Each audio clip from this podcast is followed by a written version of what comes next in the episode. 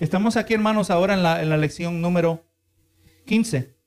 Continuamos este, una trayectoria a lo largo del libro de los Hechos. Y vamos mirando, hermanos, que realmente la palabra del Señor, cada, cada libro tiene su, su, su, propio, su propio carácter, tiene su propia personalidad, cada uno, y al mismo tiempo tiene una contribución importante que brindar a la vida del creyente.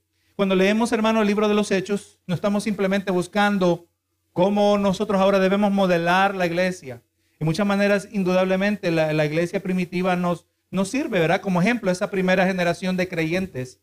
Pero cuando leemos el libro de los Hechos, gloria a Dios, no estamos buscando simplemente ejemplos que debemos copiar y sin cuestionar, sino, gloria a Dios, estamos mirando a Dios obrando la salvación ante nuestros propios ojos. Vemos, a, eh, eh, muchos han dicho que el libro, del, el libro de los Hechos, conocido como Hechos de los Apóstoles, bien se puede llamar el libro de los Hechos del Espíritu Santo. Vemos al Espíritu Santo obrando, vemos al Espíritu Santo operando eh, la salvación del ser humano, operando en los corazones de los del portadores del mensaje, eh, gloria a Dios, y también en los corazones de los oyentes. Vemos la humanidad presente, vemos siervos fieles, pero también siervos fieles que tienen hipocresías. Amén que habían conflictos. Él sepa que en la carta, el, el, libro de los Hechos no nos presenta una iglesia perfecta, sino más bien completamente lo, lo opuesto. Una iglesia compuesta en muchas maneras de personas iguales que usted y yo. Entonces, ¿qué es lo que hacemos nosotros? Nosotros tomamos el libro de los Hechos y tenemos ahora, lo miramos, pero a través del lente del Evangelio. Amén. Lo que el Evangelio nos dice acerca de nosotros, lo que el Evangelio nos dice acerca de Dios, es aquello que vamos a utilizar para entender los sucesos en el libro de los Hechos, ¿verdad? O como cualquier en sí es el ente, el ente que aplica en toda porción de la palabra. Pero estamos aprendiendo a pensar como cristianos. Amén. Aquí eh, el libro de los Hechos es un libro que está constituido de, de grande parte de narrativos, de historias, relatos, ¿verdad? Pero entonces, de muchas maneras, esos narrativos encuentran, muchas veces encuentran un paralelo en nuestras vidas. Nosotros también tenemos historias. ¿Verdad que sí? Usted bien puede escribir y decir, mira lo que me pasó. Y de la misma manera que vamos a mirar el libro de los hechos a través del ente del Evangelio y entender cómo Dios está envuelto y cómo Dios trabaja todo, así vamos aprendiendo a cómo hacerlo en nuestras propias vidas. Amén. Gloria a Dios, vemos indudablemente que Dios está guiando el curso completo. Amén. Es decir, está entretejido en todo el libro de los hechos que Dios está guiando el curso de todos los eventos, los buenos y los malos, ¿verdad? Los que son agradables y los que la gente no quisiera pasar, todos estaban en la mano del Señor. Y cuando podemos ver eso en hechos, también lo vamos a poder reconocer en nuestras vidas, ¿verdad?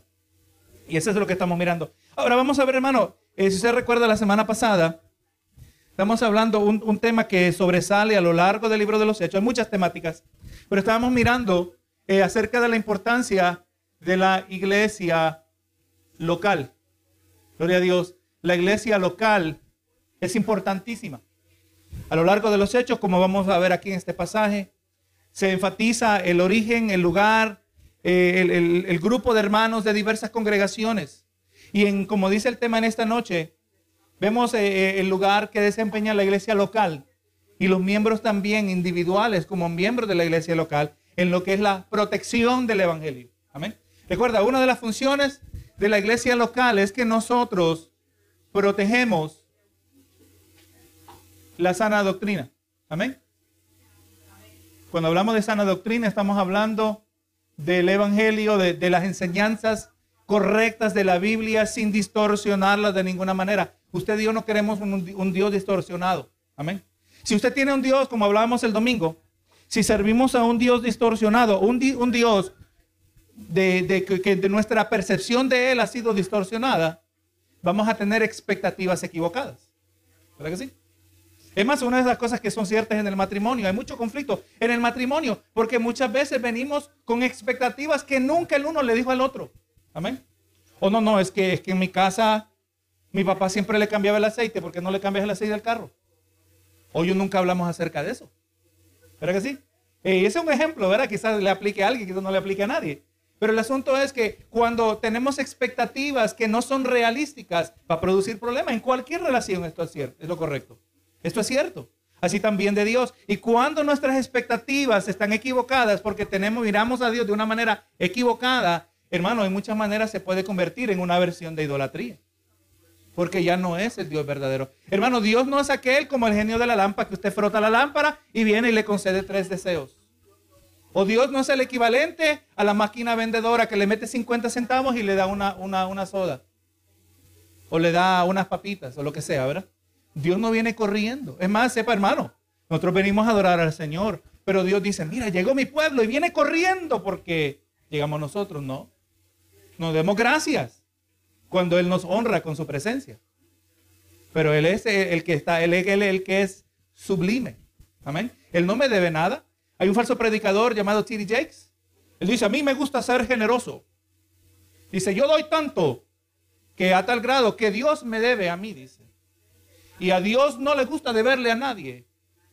Y por eso Él a mí me recompensa generosamente. No, eso, eso, es errado. Dios jamás le va a deber nada a nadie.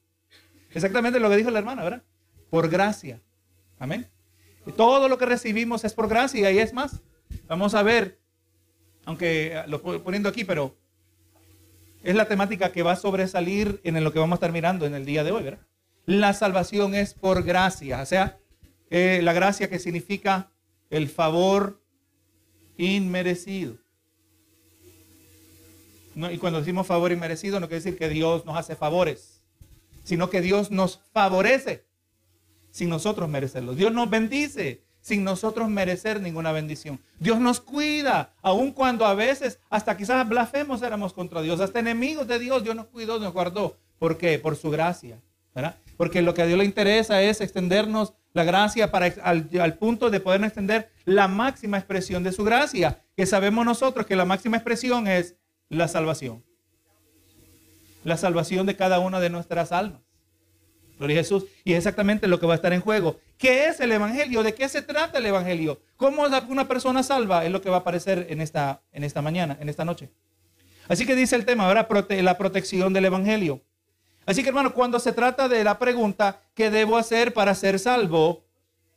¿Se ha detenido a pensar cuán importante es dar la respuesta correcta? La iglesia primitiva enfrentó el desafío de, de algunos que quisieron añadir condiciones para la salvación. Y debido a eso, se propusieron guardar la pureza del mensaje que Jesús les dijo, que les dio para compartir en el mundo entero. Sí, hermano, verá, esa pregunta usted y yo tenemos que hacer. ¿Qué debo hacer para ser salvo? Usted le dice, tienes que ir a la iglesia. Ahí hay un problema. Ir a la iglesia no es un requisito de salvación. Amén. Porque si hubiera sido ir a la iglesia un requisito de salvación, entonces Jesús le mintió al ladrón que estaba a la par de él y le dijo, de cierto te digo, eh, de cierto, de cierto te digo, que hoy estarás conmigo en el paraíso. El ladrón fue a la iglesia como parte de su conversión a Jesucristo, no. No, no, ser salvo significa ser que eres bautizado en agua. Si eres bautizado en agua vas a ser salvo. Tampoco, eso el, ladrón no se pudo bajar. Jesús no mandó a buscar a una de esas de las discípulas valientes, porque los discípulos salieron corriendo, ¿verdad? Pero habían mujeres a hacer, eh, Marta, Marta, por favor tráeme algo, agua que le vamos a salpicar. No, la palabra no dice que la salvación es a través del bautismo.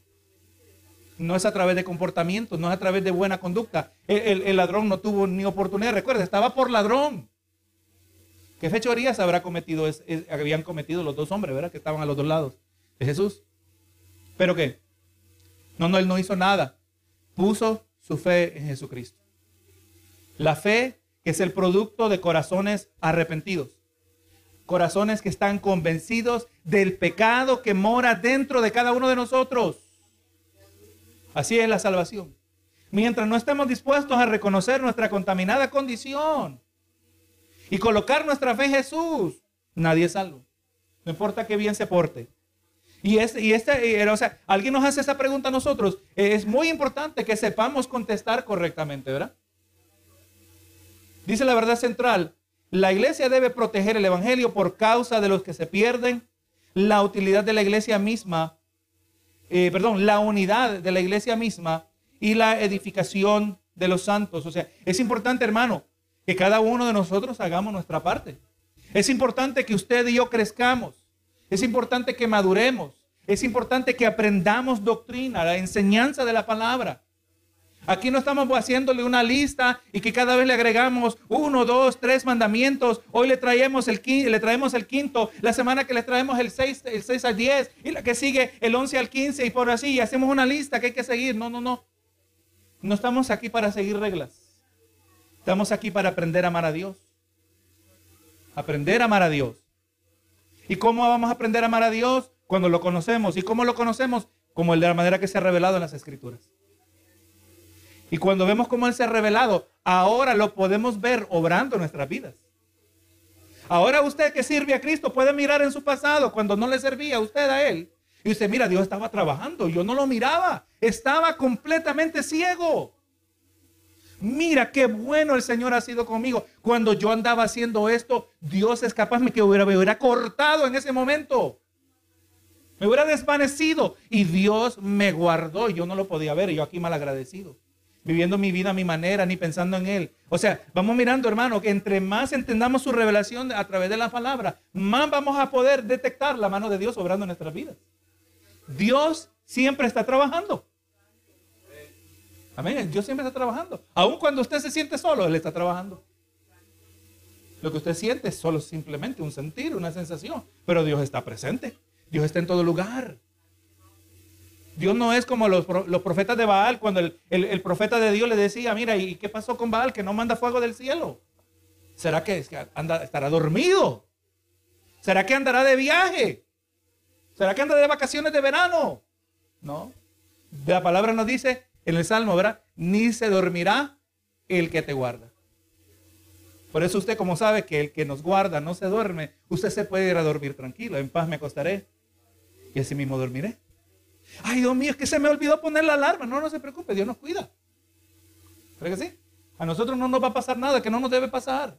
Pero entonces cuando nosotros le protegemos el Evangelio, amén, tiene que haber este lugar, un lugar donde se adora al Dios verdadero. Tiene que haber un grupo de hermanos que reciben a las almas que llegan para que puedan ser salvos. ¿Cómo las recibimos? Con amor genuino. Va a haber genuino amor cuando nos amamos unos a otros. ¿Por qué? Porque amamos a Dios genuinamente. Cuando no hay un amor genuino a Dios, lo que va a haber es hipocresía entre los hermanos. Y sepa que ahí no necesitamos mucha ayuda. Somos naturalmente hipócritas. A, causa de nuestra contaminada naturaleza. Pero cuando nosotros protegemos el Evangelio, en términos de que guardamos la sana doctrina, pero vivimos la sana doctrina, va a haber unidad en la iglesia y que y los santos también estamos siendo edificados. Yo espero, hermano, que en entre más tiempo usted pase aquí, en la comunión de los hermanos, en la enseñanza de la palabra, sujetándose, sometiéndose, usted va a ver, hermano, que somos edificados, somos fortalecidos. El Señor fortalece. Es importante el papel que estamos desempeñando, hermanos. Es importante que este lugar se mantenga abierto. Hermano, hay lugares, le voy a decir que una mayoría de las ciudades son desiertos espiritualmente hablando. Llenos de iglesias y esto no, no, yo no me jacto de esto, no me agrada esta, esta realidad, pero es la realidad, hermano. Ciudades llenas de iglesias y ninguna adora al Dios verdadero. Solo son una aproximación, pero no el evangelio completo. Pero Jesús, eh, usted aquí nos, tiene una pregunta el comentarista. Dice, ¿por qué es que los parques de diversión tienen requisitos de altura en ciertas atracciones? El niño se quiere montar en la montaña rusa pero tiene que tener una altura, si no, no se puede montar. ¿Por qué tiene eso? ¿Cómo se siente un niño o a veces quizás un adulto cuando lo rechazan por no alcanzar la, altura requerida? Sepa que los usuarios saben que no son, eh, los usuarios saben que no son lo suficiente altos y, puede, y podrían levantarse el cabello o pararse en puntas o ponerse zapatos más altos con el fin de, parecer ser más altos, pero por razones de seguridad, por supuesto, deben esperar, en el caso del niño, hasta para crecer o buscar otra atracción, ¿verdad? ¿Por qué? Por asunto de protección. Por asuntos de protección hay requisitos. Por asuntos de protección espiritual también dentro de la iglesia hay requisitos. Amén. No cualquiera. Y no es que le cerramos las puertas. Pero no cualquiera va a venir a decir, yo soy un hermano de la iglesia y viviendo una vida desordenada. Viviendo su vida a su manera. E-, esa hermana persona puede venir a la iglesia, pero que se le va a corregir con la palabra del Señor. Y si no se quiere sujetar, pues eso se lo da entre esa persona y, Dios. Pero esa persona no va, no va a poder pensar que está, forma parte de este grupo de la misma manera que los hermanos que están viviendo vida recta delante de Dios. Todo esto es para protección. Número uno, protección del nombre de Cristo. El nombre de Cristo se tiene, se tiene que mantener puro. Amén. Estamos representando. El momento dice, yo soy cristiano. Usted está diciendo, yo represento a Cristo. Y la gente va a juzgar a todos los cristianos basado en su representación. ¿Sabe que en su palabra Dios nos presenta los requisitos para la salvación? Algunos han tratado, sin embargo, de añadirle al Evangelio, haciendo difícil que otros lo entiendan y acepten. Hermano, Jesús dijo que, que su carga es ligera. Amén. Él dijo que, lo que el, Evangelio, cuando nosotros lo vivimos en el poder del Espíritu Santo, no es imposible. Cuando lo queremos hacer humanamente, es imposible.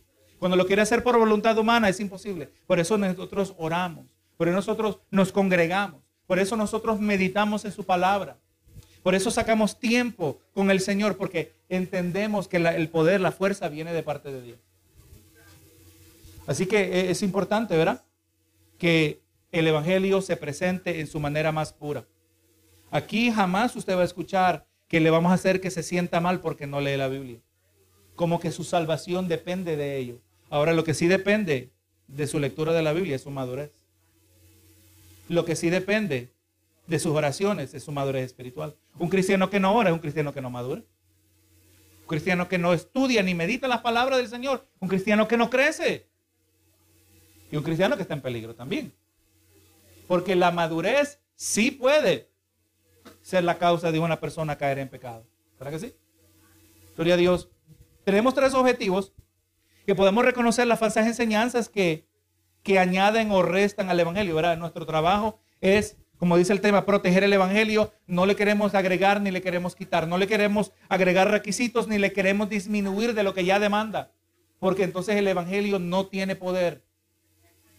No puede transformar a nadie. Es como que yo le doy la medicina y le hago, le agrego agua para que rinda para usted, para mí. Solo tengo un bote, pero para que nos rinda los dos, lo dividimos a la mitad y le echamos la cantidad de agua y ahora tenemos la misma cantidad de medicina cada uno. No funciona así, ¿verdad que sí? El Evangelio necesita estar en su completa potencia. Y es arrogante de mi persona pensar que yo lo puedo mejorar. Y así esas son las personas que vamos a ver en esta noche. Segundo, nuestro segundo nuestra segunda meta es que podamos valorar el Evangelio como el único mensaje que trae salvación a todos los que creen. O sea, no se puede alterar de ninguna manera. Solo hay un mensaje y el enfoque del Evangelio es Jesucristo. Amén. No somos nosotros. No es la autosuperación. No se trata de las bendiciones. Que indudablemente el creyente que viene a Cristo, cuyos ojos están puestos en Jesús, va a superar. Va a superar en muchas áreas de su vida. Va a superar internamente. Va a superar cuando se mire en el espejo. ¿Usted cree que una persona que ahora vive en una plenitud de agradecimiento no, no está viviendo una vida mucho mejor que otras personas? La actitud de esa persona es completamente diferente de la malagradecido. O sea, cuando estamos agradecidos, cuando, cuando cambiamos de perspectiva, cuando miramos las cosas de la perspectiva de Dios, estamos, estamos superados. Amén. Hemos superado, gloria a Dios, eh, somos, estamos en mucha mejor condición. Pero no se trata de superar, no se trata de bendiciones, se trata de Jesucristo. Amén. ¿Sabe que en el día de Pentecostés los primeros cristianos eh, manifestaron, era una, una diversidad de idiomas que el Espíritu Santo les permitió y esto fue confirmación de que el Espíritu Santo, de que el Espíritu había sido derramado para revestir a la iglesia con el poder de obedecer la comisión de Jesús de anunciar a todas las naciones el mensaje de Cristo. O sea, si vamos a proclamar el Evangelio, tiene que ser en el poder del Espíritu Santo. Y los primeros cristianos eran judíos, pero según el plan de Dios, el Evangelio llegaría también a los gentiles. Recuerda la distinción. Judíos eran todos los descendientes de Abraham, gentiles es toda otra persona, ¿verdad? Y, hablando del caso de nosotros, somos gentiles.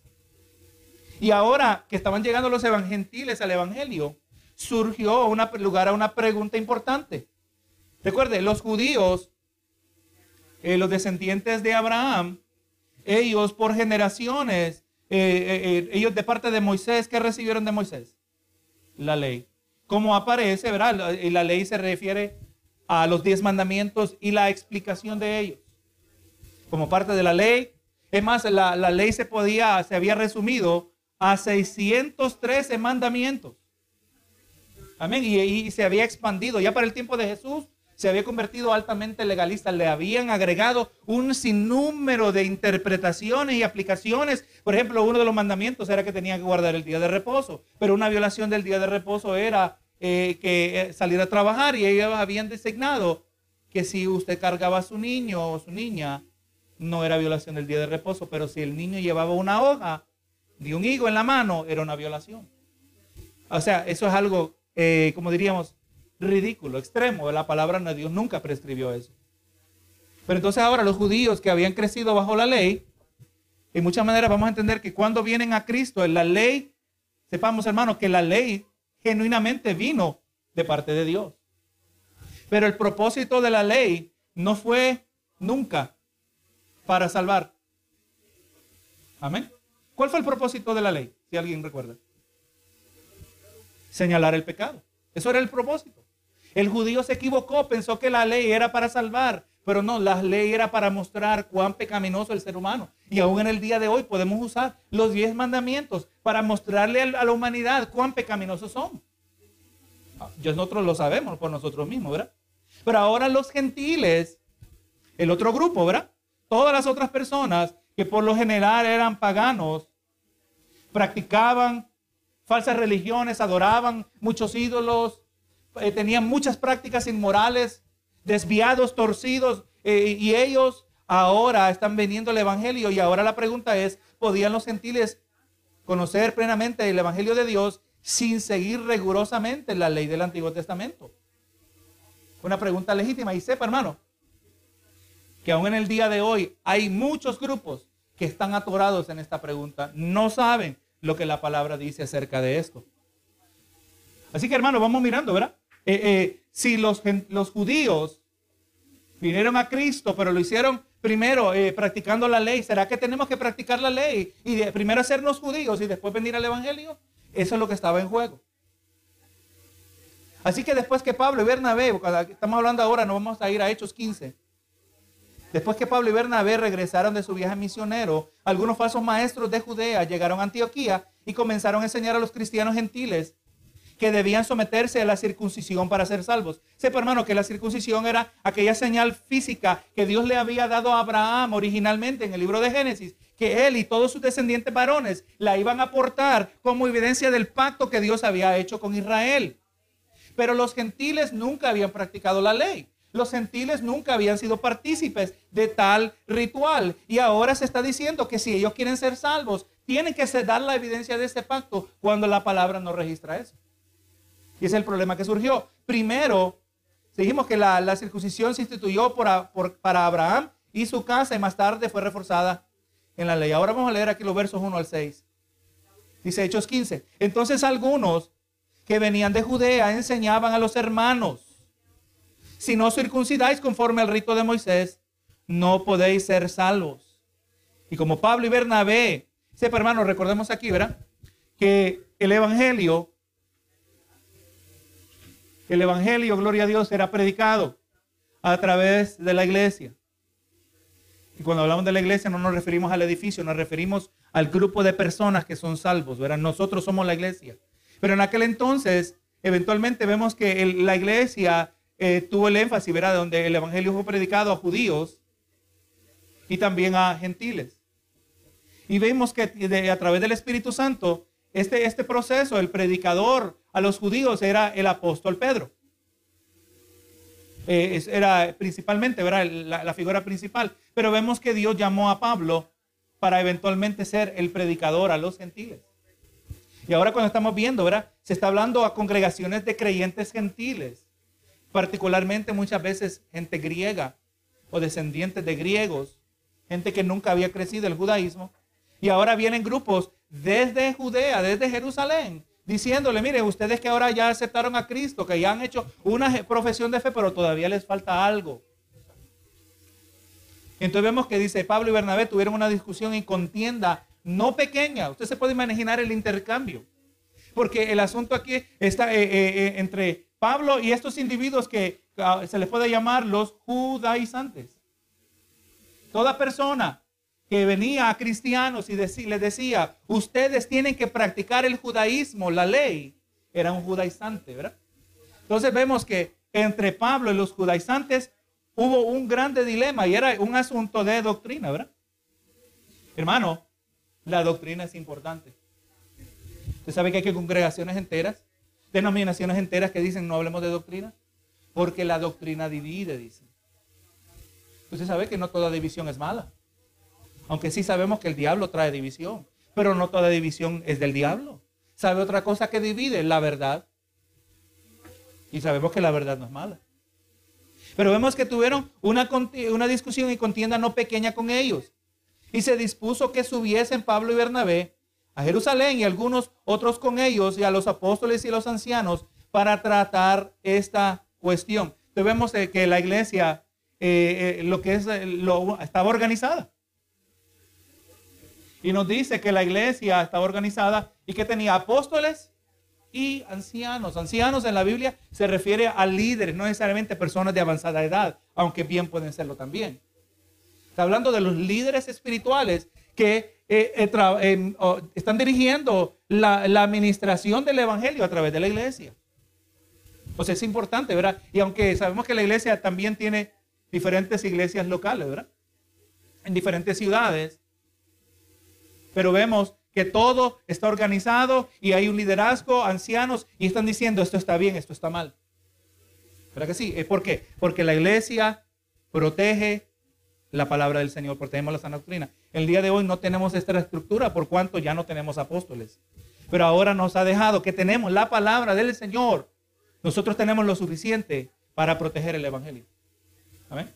Gloria a Dios. Entonces ahora estaban en esta ciudad y ahora entre estos hermanos se estaba produciendo una confusión. Entonces dijeron, vamos a irnos al lugar donde surgió el Evangelio, donde surgió el cristianismo, donde está el liderazgo de la iglesia cristiana y vamos a, que ellos nos resuelvan este asunto de una vez por todas. No que Pablo no la tenía, pero Pablo y Bernabé eran solo un pequeño grupo, ¿verdad?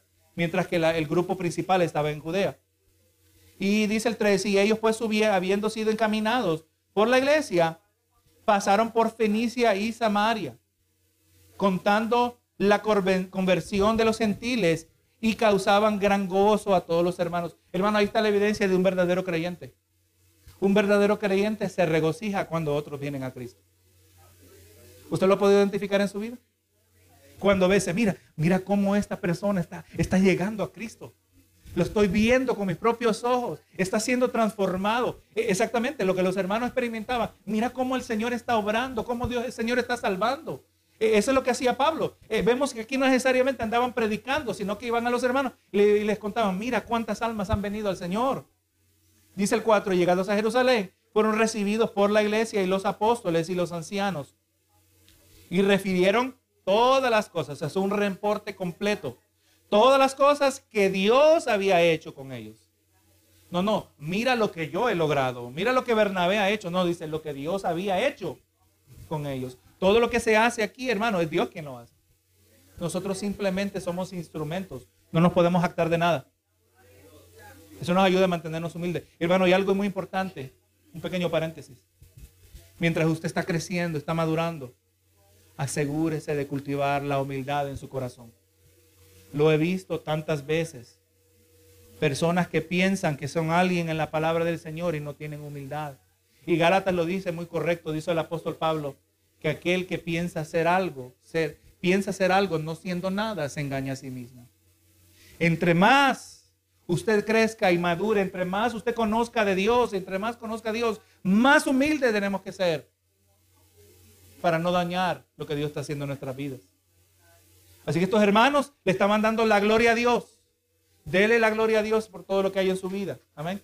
Yo pienso que yo lo hice. No, no. Fue Dios en mí. Dios obrando a través de mí. Si Dios no quiere, Él me corta, yo ni puedo pensar correctamente. Si Dios quiere, solo, solo el, líquido que está en su oído se altera de alguna manera y usted ni, ni puede pararse correctamente y mucho menos hacer otras cosas. Dependemos de Dios más de lo que nos damos cuenta. Así que demos gloria a Dios. Y los hermanos daban gloria a Dios. Y ahora contando, ¿verdad? Y los hermanos, como ya miramos en Finicia y en Samaria, se regocijaban. Pero esto no estaba pasando ahora en Jerusalén, dice el 5. Pero algunos de la secta de los fariseos, recuerde, Pablo también en su vida pasada había sido fariseo. Sepa que los que practicaban la ley, y solo lo menciono aquí en breve, los que practicaban la ley, habían grupos que tenían diferentes filosofías, vamos a decir, de cómo se debería practicar la ley. Estaban los fariseos, estaban los saduceos. Hay un tercer grupo, el cual se me escapa en la memoria. Gloria a Dios, pero se sabe que los fariseos eran sumamente estrictos en la práctica de la ley. Amén. Y ahora habían otros que igual que Pablo, siendo fariseos, habían venido a Cristo. Recuerda quién otro fariseo que miramos ya en el libro, el libro de Juan, en Nicodemo. Pero ahora vemos que estos fariseos no se, estaban regocijando. Dice, y algunos fariseos, algunos que eran de la secta de los fariseos, que habían creído, se levantaron diciendo, es necesario circuncidarlos y mandarles que guarden la ley de Moisés. Y se reunieron los apóstoles y algunos ancianos para conocer de este asunto. Vemos que esta polémica vino ahora, estaba en el centro de la iglesia en Jerusalén. Como es, verdad que, gloria a Dios, cuando no estamos permitiendo al Señor obrar en nuestras vidas, no nos sentimos bien cuando está Dios obrando en la vida de otros. Se sabe, hermano, que muchas veces hay, hay momentos que Dios bendice a tu hermano para producir una reacción en ti a ver cómo tú vas a reaccionar. Si, si tu corazón se ha mantenido bien, qué, bueno que Dios está bendiciendo al hermano. O podría ser, ¿y cuando me toca a mí? Mira el car, hermano, con su carrito nuevo. Y el mío casi siempre hay que estarle empujando para que arranque. Ya no se puede, ¿verdad? Porque casi no manejamos de cambio. Pero el asunto es, ¿y cuando me toca a mí? El egoísmo, la envidia que está en el corazón de todos nosotros. Y el Señor permite que esto brote para que, para que se lo presentemos al Señor y que le pidamos perdón a Dios. Dios nos va a bendecir en su tiempo. No hay mejor tiempo que el tiempo de Dios. Usted no puede figurar mejor tiempo que el tiempo de Dios. Y si todavía a usted no le ha venido, todavía no es el tiempo de Dios. No le conviene, ni me conviene a mí. Debo humillarme. Y es por eso, no me conviene porque todavía me tengo que humillar más delante de Dios. Todavía no me conviene porque es posible que me voy a enaltecer pensando ser algo cuando no soy nada, ¿verdad? Pero lamentablemente estos fariseos de la secta de los, eh, la secta los, estos individuos de la secta de los fariseos, todavía les faltaba mucho en el evangelio. No vamos a decir que no eran genuinos creyentes, se nos dice que habían creído. Pero no sabemos lo que podemos ver que estaban manifestando algo que no agradaba al Señor. Y habiendo visto la gracia de Dios en la vida de los gentiles, Pablo y Bernabé argumentaron fuertemente en contra de exigir a los gentiles que se conformaran a la ley del Antiguo Testamento, porque no era simplemente el asunto de la circuncisión, era de guardar la ley en su totalidad. Sepa, hermano, que la carta a los Gálatas se dedica estrictamente a este tema. Que viene alguien después de haberle presentado y presentado a Jesucristo como suficiente Salvador y ahora le agregan la ley. Y lamentablemente los hermanos en la iglesia en la región de Galacia creyeron el mensaje de los judaizantes y estaban guardando aspectos de la ley. Usted mira las palabras de Pablo, hermano. Pablo le dice en términos de, él le dijo, la Biblia nos dice en la Reina Valera, Gálatas insensatos. Bien le puede, pudo haber dicho, Gálatas estúpidos. Es estupidez lo que ustedes han hecho. Han abandonado el Evangelio. Dice, habiendo comenzado en el Espíritu, ahora están terminando en la carne. O sea que todo aquel que viene en el día de hoy, que nos dice que tenemos que venir a nuestras raíces judías para ser salvos, eh, ¿es un estúpido? No, me dijo nadie amén. Suena muy fuerte. Si Pablo dice, claro que lo es. Es insensato. ¿Qué insensatez es la que ustedes han cometido? Es más, Pablo dice, me temo de que en vano ha anunciado el Evangelio entre ustedes. Todo mi trabajo fue en vano de predicarles la sana doctrina y ustedes más bien ahora se fueron siguiendo estas doctrinas, esta distorsión del Evangelio. Hay grupos, hermanos, hoy a esta iglesia nos llegó una carta de eh, Israel Unida para Cristo, se llama en inglés. Ellos tienen la creencia de que si usted tiene alguna especie de pigmento en su piel, hispano, moreno, cualquiera, cualquier variedad, usted es un descendiente genuino de las doce tribus de Israel y por lo tanto tiene que eh, abrazar sus raíces hebreas y tiene que practicar la ley. No, no, hermano. Nosotros no necesitamos esto porque Cristo es suficiente. Amén. Cristo es suficiente. La palabra lo proclama, yo lo he comprobado también en mi vida. Cristo es suficiente. Y por eso era intenso el dilema, hermano. Estaba en juego la esencia, el enfoque verdadero del Evangelio que transforma el corazón. La ley nunca transformó el corazón de nadie. Y vemos, hermanos, que fueron enviados, como dijimos, ¿verdad? Junto con otros de la iglesia de Antioquía, a consultar el liderazgo de la iglesia de Jerusalén.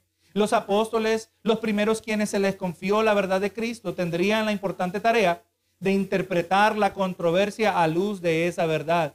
Y esta delegación se detuvo en, el camino para compartir con otros creyentes judíos cómo Dios había traído a los gentiles, cómo había traído gentiles a su familia del pacto. Y a diferencia de los falsos maestros de Antioquía, esos creyentes se regocijaron con la noticia de la conversión de los gentiles. Y como dijimos, verá, esto nos muestra que aquellos que reciben a Cristo deben sentirse motivados a compartir el Evangelio con otros tanto por la responsabilidad personal como por el gozo que surge cuando otros entregan su vida al Señor. Hermano, usted quiere, le voy a decir hermano, cuando usted puede ganar almas, cuando usted puede sembrar la semilla y especialmente cuando es en oídos receptivos, hermano, eso invigoriza nuestras almas. Amén. Eso invigoriza, es una inyección de motivación espiritual, si le podemos llamar así. Cuando vemos a Dios obrando, obrando a través de nosotros, y sepa, no siempre van a ser oídos receptivos, pero tenemos que ser obedientes. Recuerden lo que hemos dicho en otras ocasiones, nuestro trabajo es de ser obediente, obedientes. El resultado le pertenece al Señor. Amén. Usted y yo no, estamos llamados, somos llamados a producir resultados. Lo que nosotros debemos ser fieles en nuestra obediencia, en nuestra proclamación del Evangelio. Gloria a Jesús. Pablo y Bernabé fueron recibidos por los apóstoles, particularmente por Santiago. Sepa, hermano, que cuando el libro de los Hechos habla, menciona a Jacobo, Jacobo es el mismo Santiago. Y Jacobo, Santiago, es el medio hermano de Jesucristo. Medio, era eh, medio en términos hermano por parte de madre, ¿verdad? Nació del mismo vientre. Entonces vemos, hermano, que fueron recibidos por los apóstoles Santiago, Pedro y Juan, informaron sobre las obras de Dios a través de su ministerio, destacando la respuesta de los gentiles a las buenas nuevas de Cristo, como aparece en Hechos 14, 27, y vemos que hubo una reunión de creyentes que como Pablo eran fariseos, pero a la diferencia de él afirmaban que los gentiles convertidos era necesario que fueran circuncidados. Gloria a Jesús. Ahora, hermano, vamos a leer aquí los versos, vamos a enfocarnos en los versos 7 al 12. Y vemos, hermano, que este, este asunto, la importancia de esta discusión, asunto de doctrina, se debe guardar la ley, generó mucha discusión, como dice en Hechos 15:7. Y lo que estaba en juego era la definición del Evangelio mismo y cómo se debía aplicar a la vida de los judíos o de los, de los no judíos.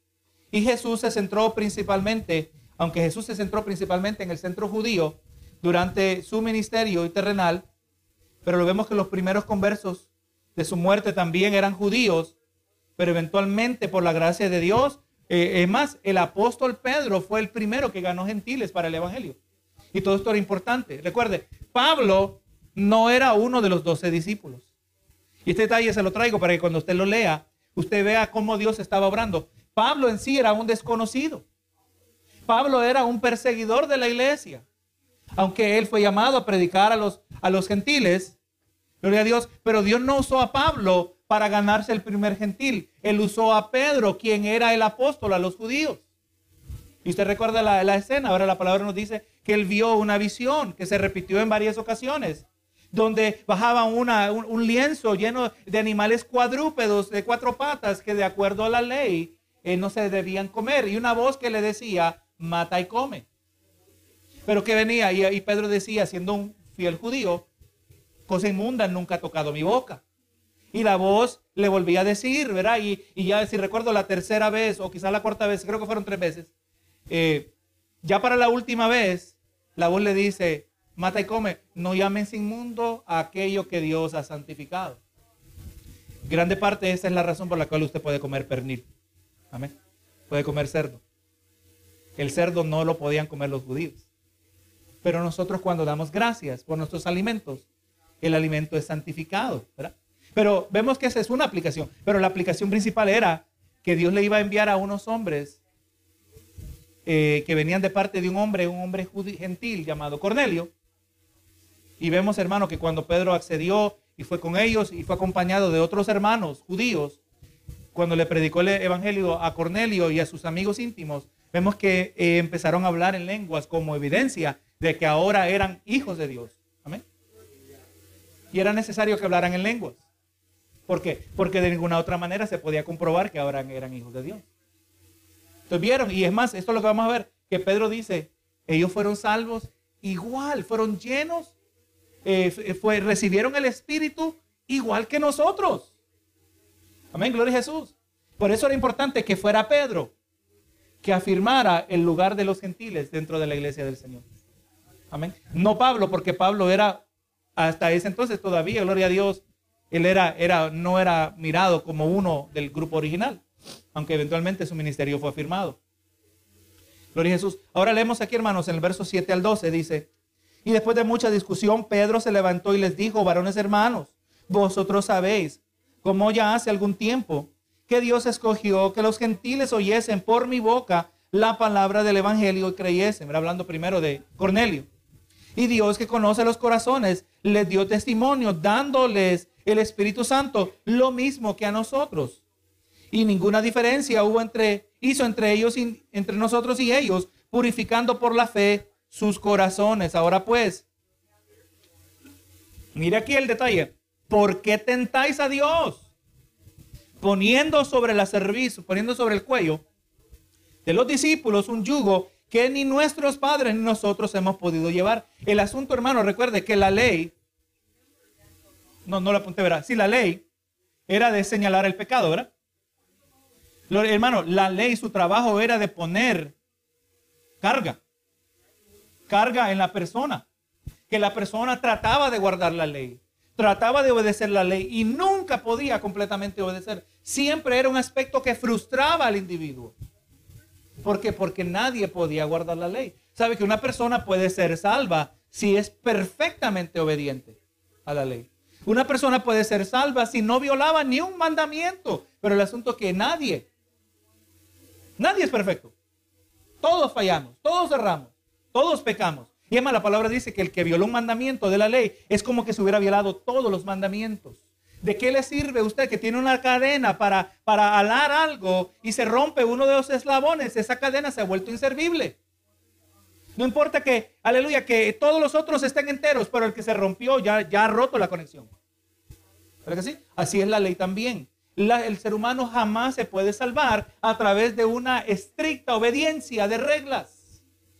Así que por eso dice Pedro aquí, gloria a Dios, porque tentan a Dios poniendo, queriendo poner sobre los discípulos un yugo, una, una, una presión que ni nosotros hemos podido llevar. Dice ahora, antes que, dice el 11, antes creemos que por la gracia del Señor Jesús seremos salvos de igual, de igual modo que ellos. Entonces ahí donde vamos mirando, ¿verdad? Que la salvación es a través de la gracia. La salvación se facilita a través de la gracia. Gloria a Dios, no es a través de las que, si no es por gracia, si no es por, la gente trata de hacerlo de otra manera que no es de gracia, por las obras, amén, ¿verdad? La gente quiere hacerlo, es las religiones del mundo quieren ser salvos a través de las obras, pero vemos que la palabra nos presenta la gracia de Dios. Es, es nada se puede hacer para obtener la salvación, nada podemos hacer. Lo único que podemos es reaccionar a una oferta. La oferta de salvación a través de Cristo Jesús. Y colocar nuestra fe, como ya habíamos dicho, ¿verdad? Colocar nuestra fe reaccionando a la gracia mostrada a cada uno de nosotros. Bendito Dios. Así que hermano, dado que Dios aceptó a los cristianos gentiles, exactamente como aceptó a los cristianos judíos, Pedro preguntó a esos fariseos por qué los gentiles debían cargar con el peso de la ley judía. Pedro usó una pieza común para el trabajo agrícola, habrá un yugo para describir el peso de la ley sobre un individuo. El yugo se refiere a aquel, como aquel pedazo de madera que se usaba para unir a dos animales de carga, ¿verdad? Para arar la tierra, por ejemplo, ¿verdad? Para que ponerle el yugo, para ponerle una carga que no necesitan llevar.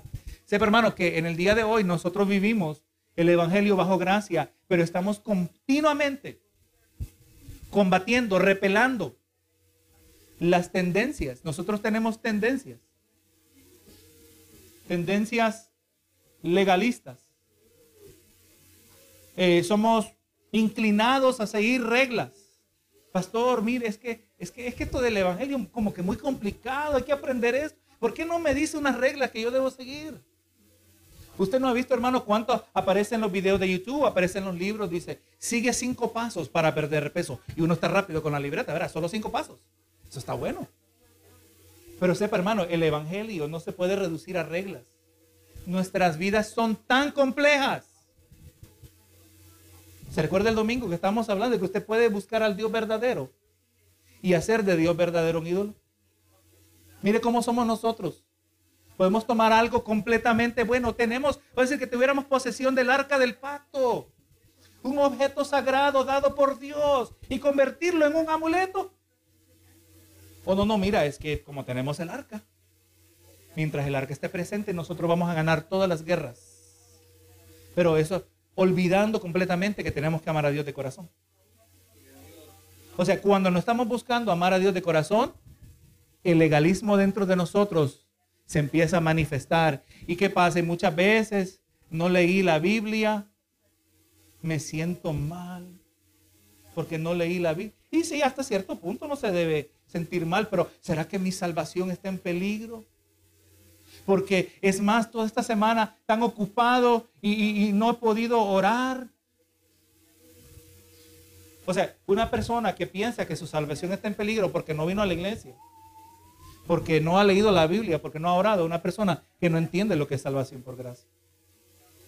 O sea, si hemos fallado, nos hemos descuidado, Señor, ayúdame. Yo no quiero seguir en esto. Yo no quiero, eso es un descuido peligroso. Es intolerable por más de una semana. Yo no, no quiero tolerarlo. Esto no debe ser aceptable en mi vida. Y te doy gracias que tú eres misericordioso y, mi salvación sigue siendo por gracia. Ahora, gloria a Dios, la salvación la tenemos. Y porque tenemos salvación es que hacemos estas cosas. No hacemos estas cosas para ser salvos. Amén, es importante, ¿verdad? Porque recuerde, todo esto que hacemos, lo que podemos llamar las disciplinas, disciplinas espirituales, cuando practicamos las disciplinas espirituales, el trabajo de ellas no es de hacernos más salvos. El trabajo de ellas es de, de cultivar nuestros corazones, de moldear nuestras mentes para que seamos sensibles al Señor. Amén. Para que podamos ser obedientes al Señor. Ahora, imagínese un cristiano que no viene a la iglesia. ¿Será ese cristiano más obediente que el cristiano que se mantiene fielmente, sinceramente en las disciplinas espirituales? No, lo más probable que no. Aquel que está atendiendo su alma, ¿verdad? A eso nos referimos. Estamos atendiendo nuestra alma. Usted cuando viene a la iglesia, se está cuidando de su vida espiritual. Requiere mantenimiento. Solo nosotros no le damos atención al cuerpo hasta que nos dicen, tiene esta enfermedad. Así somos nosotros, ¿verdad? No, no, Señor nos ayude de participar de las disciplinas espirituales, dando cuidado al cuerpo, no solo para corregir, que va a haber ese momento que hay que corregir. Pero gloria sea el Señor. Nosotros, hermanos, entendemos, ¿verdad? Estamos continuamente, estamos repelando las tendencias legalistas. Usted le puede llamar también la idolatría. Somos idólatras de corazón. Gloria a Jesús. Así que, hermano, ven, como ya miramos, ¿verdad? Eh, eh, eh, Pedro decía, no pongan el yugo sobre estos nuevos cristianos. No le pongan una carga que no deben llevar. Hermano, vemos que no se ofrecen varios planes de salvación, solo uno. Y Pedro declaró la verdad de que él y todos los cristianos judíos a los que se dirigía fueron salvos por la gracia de Jesucristo, no por observar absolutamente la ley. La misma gracia traía la salvación a cada persona no judía que aceptaba el sacrificio de Cristo en la cruz, independientemente de que si guardaba o no la ley judía. Ahora, hermano, vamos a leer, y me voy a enfocar aquí en lo último que terminamos. Solo vamos a leer estos últimos versos, aunque no vamos a poder hacer el comentario como hubiéramos querido. Pero ahora en el verso 13 de Hechos 15 dice, y cuando ellos callaron, Jacobo o Santiago respondió diciendo, varones hermanos, oídme. Sepa, hermano, que este hombre, Santiago, él era la máxima autoridad en el concilio. Un hombre que aunque cuando Cristo había desempeñado su ministerio terrenal, siendo medio hermano de Jesús, Él no creía que Jesús era el Mesías. Pero cuando vio al Jesucristo resucitado, se convirtió en el, uno de los principales defensores de la iglesia. Le decían a él, tenía un apodo, rodillas de camello, que era un hombre de mucha oración. Amén. O sea, el que está hablando aquí es un hombre que tiene autoridad para hablar. Varones hermanos, oídme, Simón ha contado cómo Dios visitó por primera vez a los gentiles para tomar de ellos pueblo para su nombre. Y esto concuerdan, y, esto concuerdan las palabras de los profetas. Aquí les va a citar al profeta Amos y lo está eh, citando, eh, en, para, parafraseando. Y dice, después de esto volveré y reedificaré el tabernáculo de David que está caído y repararé sus ruinas y lo volveré a levantar para que el resto de los hombres busque al Señor. Ahí está el misterio de la iglesia. Durante el tiempo de, los profetas, ahí no se le llamaba iglesia. Nadie entendía exactamente qué significaba esto. El resto de los hombres, hablando de los gentiles. La iglesia. Para que el resto de los hombres busque al Señor y todos los gentiles sobre los cuales es invocado mi nombre. Dice el Señor que hace conocer todo desde los tiempos antiguos. Ahora miren verso 19. Dice, por lo cual yo juzgo que no se inquiete los gentiles que se convierten a Dios. Y ahora mire, hermano, usted estaba diciendo, ¿tienen que guardar la ley? O sea, se consideró el asunto, pero miren la conclusión que ellos llegan. Vamos a seguir mirando. Dice, por lo cual yo juzgo que no se inquiete los gentiles que se convierten a Dios, sino que se les escriba, que se aparten de las contaminaciones de los ídolos, de fornicación, de ahogado y de sangre, que todo eso estaba presente en la ley. O sea que vamos mirando que el hecho que la ley no es parte del pacto en el cual nosotros estamos, no quiere decir que hace de la ley completamente obsoleta. Sepa, y aquí ya vamos terminando, la ley se puede dividir en tres diferentes facetas. La ley tenía su aspecto ceremonial. Amén. Hay aspectos de la ley. Usted lee los cinco, eh, perdón, los libros de Moisés, donde se desarrolla la ley, y vemos aspectos ceremoniales que era necesario lavarse las manos, que era necesario practicar ciertos rituales de purificación antes de llegar al templo y cosas por el estilo. También en Gloria a Dios estaba el aspecto eh, legislativo, o mejor dicho, el aspecto judicial, donde la palabra prescribía eh, eh, demanda sobre el individuo. Si tú le robaste, tú tienes que reponer.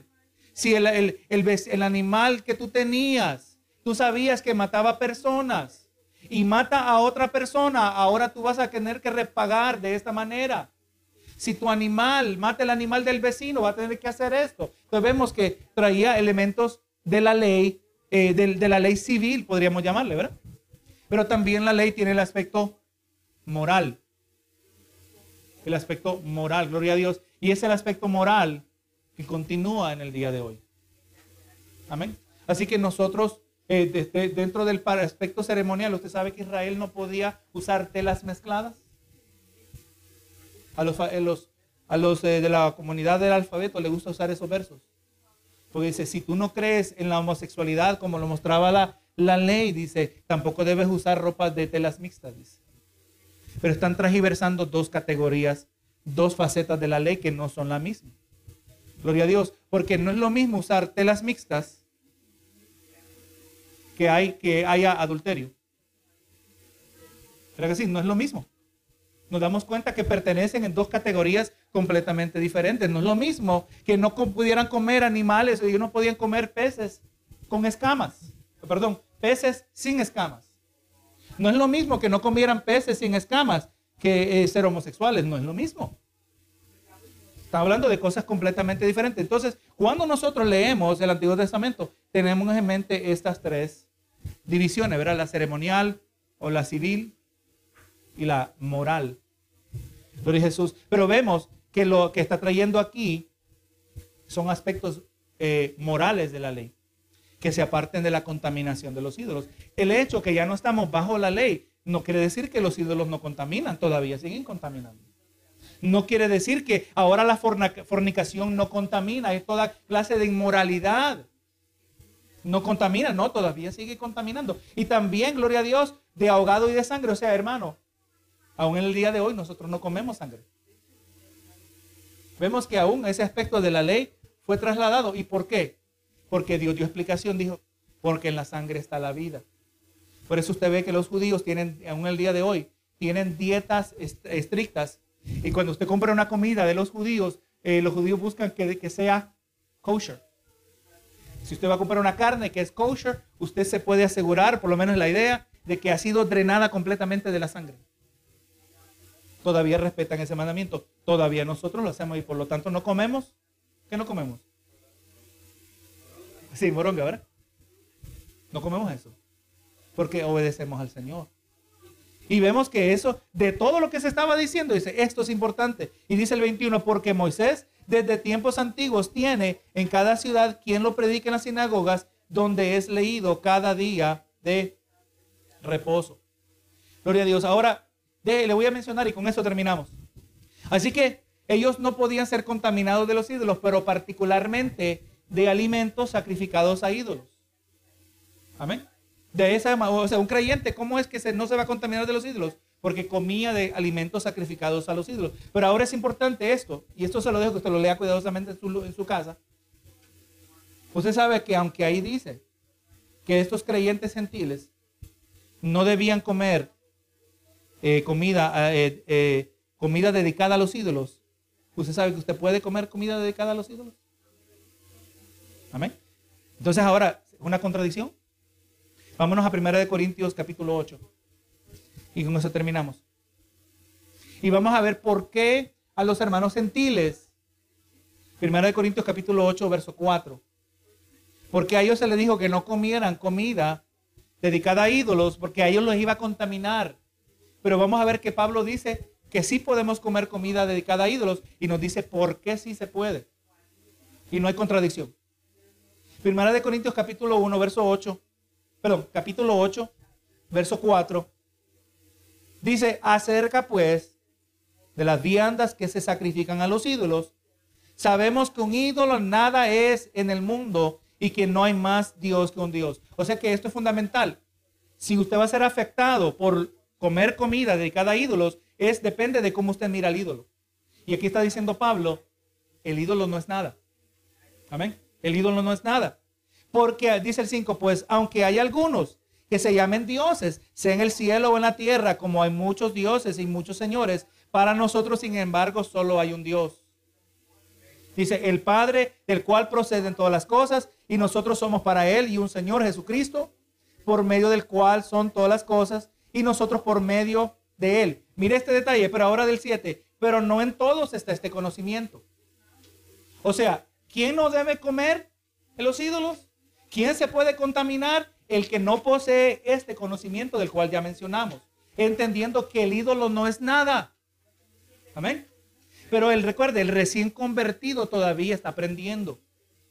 Y ahora continúa diciendo, pero no en todos hay este conocimiento, porque algunos habituados hasta aquí a los ídolos comen como sacrificado a los ídolos y su conciencia siendo débil se contamina. ¿Quiénes no deben comer? Los que son débiles, los que son inmaduros. O sea, los hermanos recién convertidos eran inmaduros. Y el asunto es, hermano, que eh, cuando el, el gentil él ofrecía, su, ellos también ofrecían sacrificios, ellos iban a sus ídolos y les ofrecían carne. Pero toda la carne no se utilizaba. En los sacrificios sobraba carne. Y en sí habían carnicerías que se dedicaban a vender esta carne que sobraba de lo que se presentaba a los ídolos y era una carne más barata. Y la mayoría de los gentiles no miraban ningún problema, ¿verdad? Porque no, ellos adoraban los ídolos. Pero ahora ellos que venían a Cristo, ellos todavía mantenían esta asociación. Y sabían que sí, indudablemente, el que está detrás de todos los ídolos es el diablo. Sabían que esto no agradaba a Dios. Ellos recordaban todas las cosas malas que hacían en relación a su religión y querían desconectarse por completo. Entonces para ellos les serviría de tropiezo comer esta carne. Pero el que ha madurado entiende que el ídolo no es nada. Y ahora dice aquí, Verá, su conciencia siendo débil se contamina, dice el 8. Si bien la vianda no nos hace más aceptos ante Dios, pues ni porque comamos seremos más, ni porque no comamos seremos menos. O sea, es, más, podríamos todos decidir, no vamos a comer carne ninguno y esto no nos va a afectar nada. Porque esto no nos, no nos acerca a Dios ni nos aleja. ¿Verdad?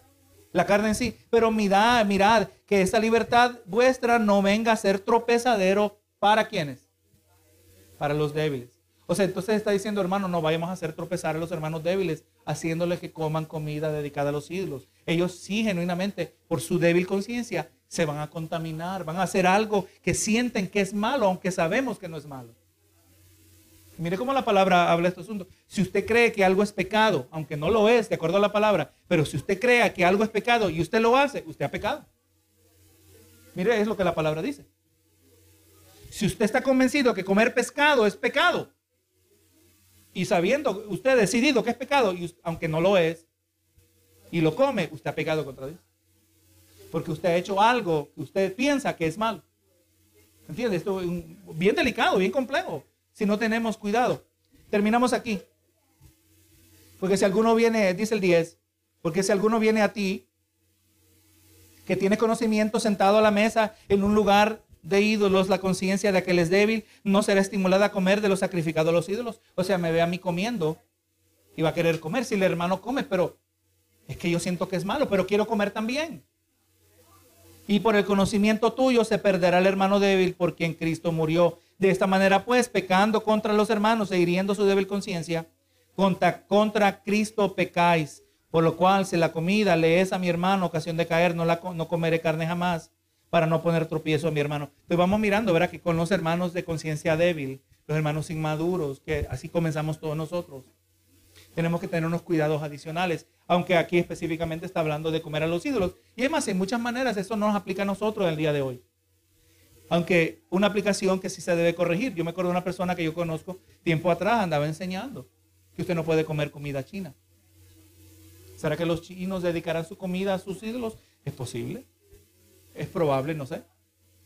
Pero usted, y otro pasaje que no lo vamos a leer ahora, pero la palabra dice que usted dando a gracias, cuando usted da gracias por su comida, su comida queda santificada. Amén. Aseguremos nosotros de darle gracias al Señor.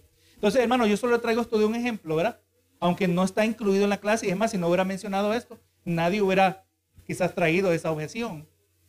Pero es importante que usemos un principio de interpretación de la Biblia, es dejemos que la escritura interprete la escritura, ¿verdad? entre más nosotros conozcamos de la palabra en un aspecto panorámico, mejores intérpretes vamos a ser de ella. Amén.